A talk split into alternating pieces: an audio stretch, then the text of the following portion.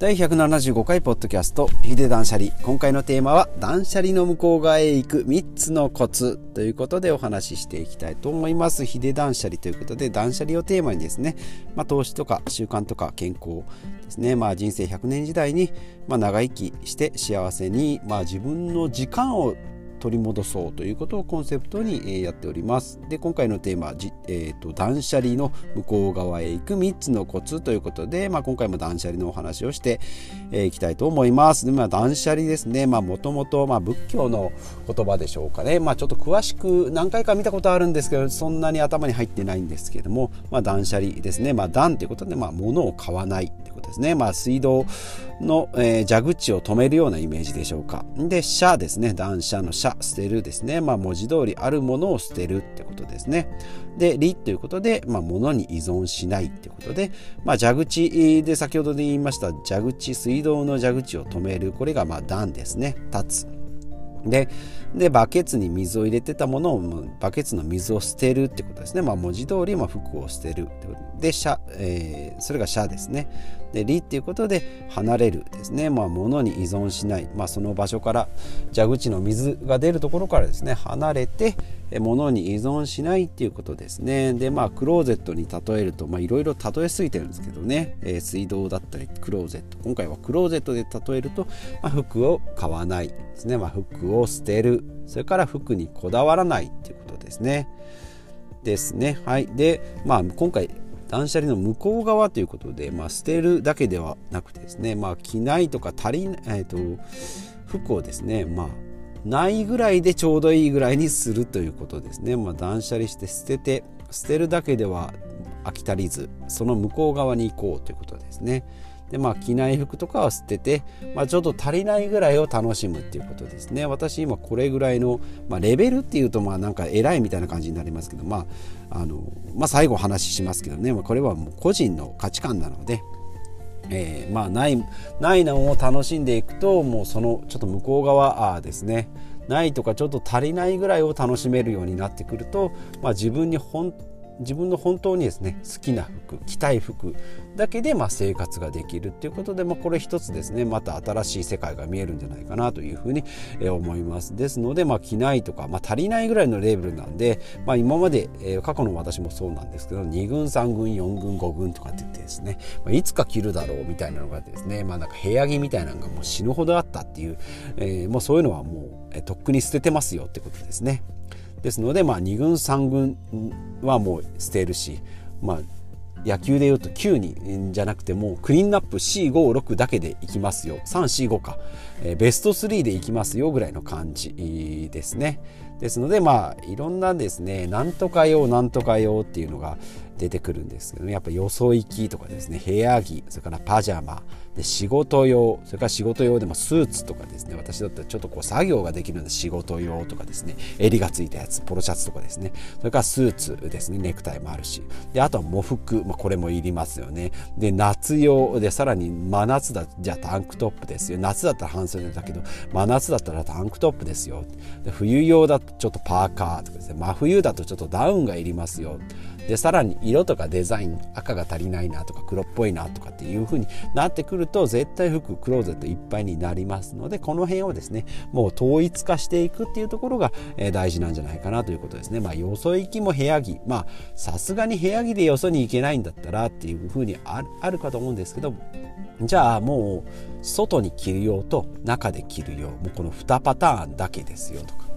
でも夏と冬は、えー買うけど真冬と真夏は我慢するとかですね、まあ、温度調節とかですね、まあ、私はですね暑さ寒さ結構耐えやすいので、まあ、貧乏症なんでですね。エアコンとか暖房とか使わずにどちらかというと運動してですね体の発汗作用を頼って、えー、と薄着にしていく。冬でも3枚ぐらいしか着ない。ヒートテックはですね汗をかくんで着ないっていう風にしておりますので年がら年中エアリズムを着てるような感じですね、まあ、その方がま経済的だし断捨離的にも楽かなというふうに思います。ですので、えー、ま、色違いは不要丸々用ですね、まあ、夏用冬用よそ行き部屋行き部屋着っていうのはいらないですよということですね、まあ、最終的にはスポーツウェアこれがもう最強なんじゃないかなと思います。半袖があって、えー、と上にトレーナーかな。まあなんかジャジャンパー的なものがあり下は短パンとあとは長ズボン。もうこれで関係完成してますからね。スポーツウェア。でさらに、えーと洗濯しやすいしアイロンもかけなくてもいいしっていうところですね。はい、これがいいんじゃないかなというふうに思います。でさらにですね、まあ、保存方法っていうところでいくと私の場合ですね、まあ、帰ったらすぐですね、まあ、消臭スプレーします。ですので、まあ、投げっぱなしは基本しないですね。ですので、まあ、かける時はハンガーにかけるですね。で消臭スプレーですね。手作り消臭スプレー、まあ、前も言ったかと思うんですけど、まあ、重曹をですね。3%ぐらい入れた、えー、水道水ですね、まあ、それにアロマを23滴。でペットボトル500ミリぐらいですかね、えー、ファブリーズの1ボトルぐらいを、えー、空ボトルにですね、えーと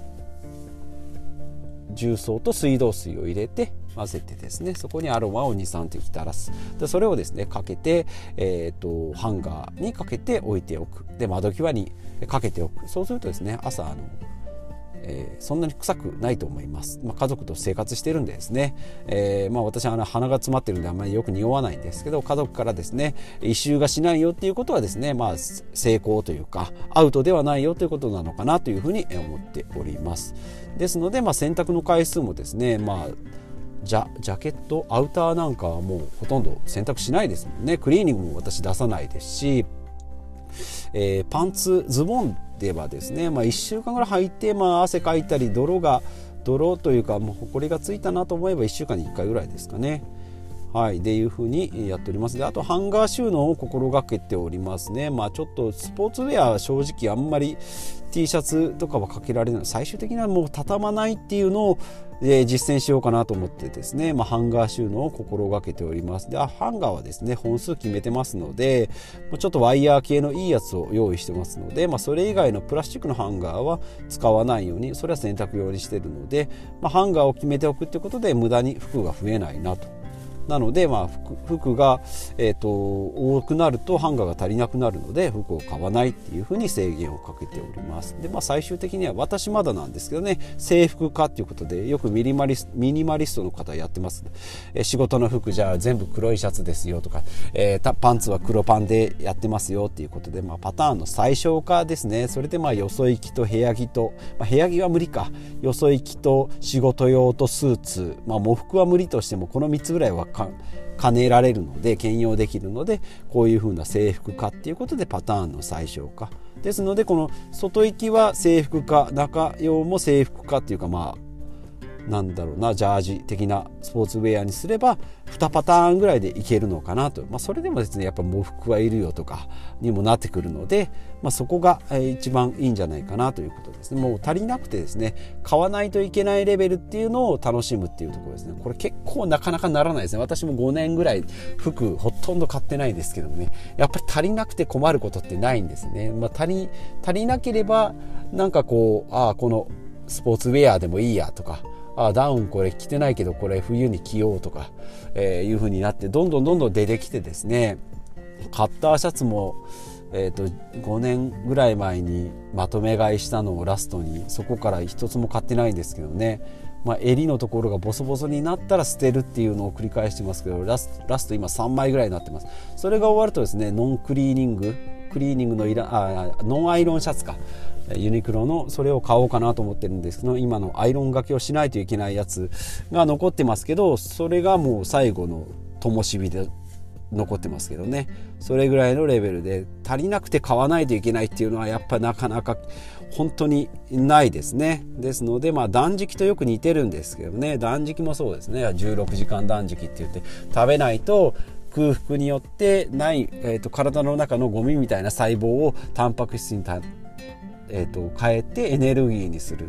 だから断捨離もですねずっとやっていくとなんか家にあったゴミみたいな服もですねあ実は着れるじゃんっていうことに気づいたりするんですね。ここがあの一つの楽しみかなというふうに私は最近思っております、まあ、とはいえですね、まあ、あの断捨離をやりすぎても、まあ、家族にも嫌われますし周りの人からもですね、まあ、人に強要するっていうのがまあ良くないんですね。自分の心地よいレベルをまあ探してですねそれを楽しんで、まあ、誰かと競うとか俺の方がすげえとかあの人の方がすごいから絶対勝ってやるとかっていうものではなくてオリジナルの価値観っていうところを大事にして、えー、楽しめればいいかなというふうに思います。まあ、今回ですね断捨離の向こう側っていうことで、まあ、ただ物を捨てる、まあ、基本的なですね断捨離のお話もしましたし、まあ、その向こう側っていうことでですね足りなくて買わないといけないレベルですね、まあ断、断食に近いような、えー、ところのお話もしましたけどもそこで行くと、まあ、ランナーズハイみたいなですね、えー、紅葉が得られるんですけれども最終的には自分の、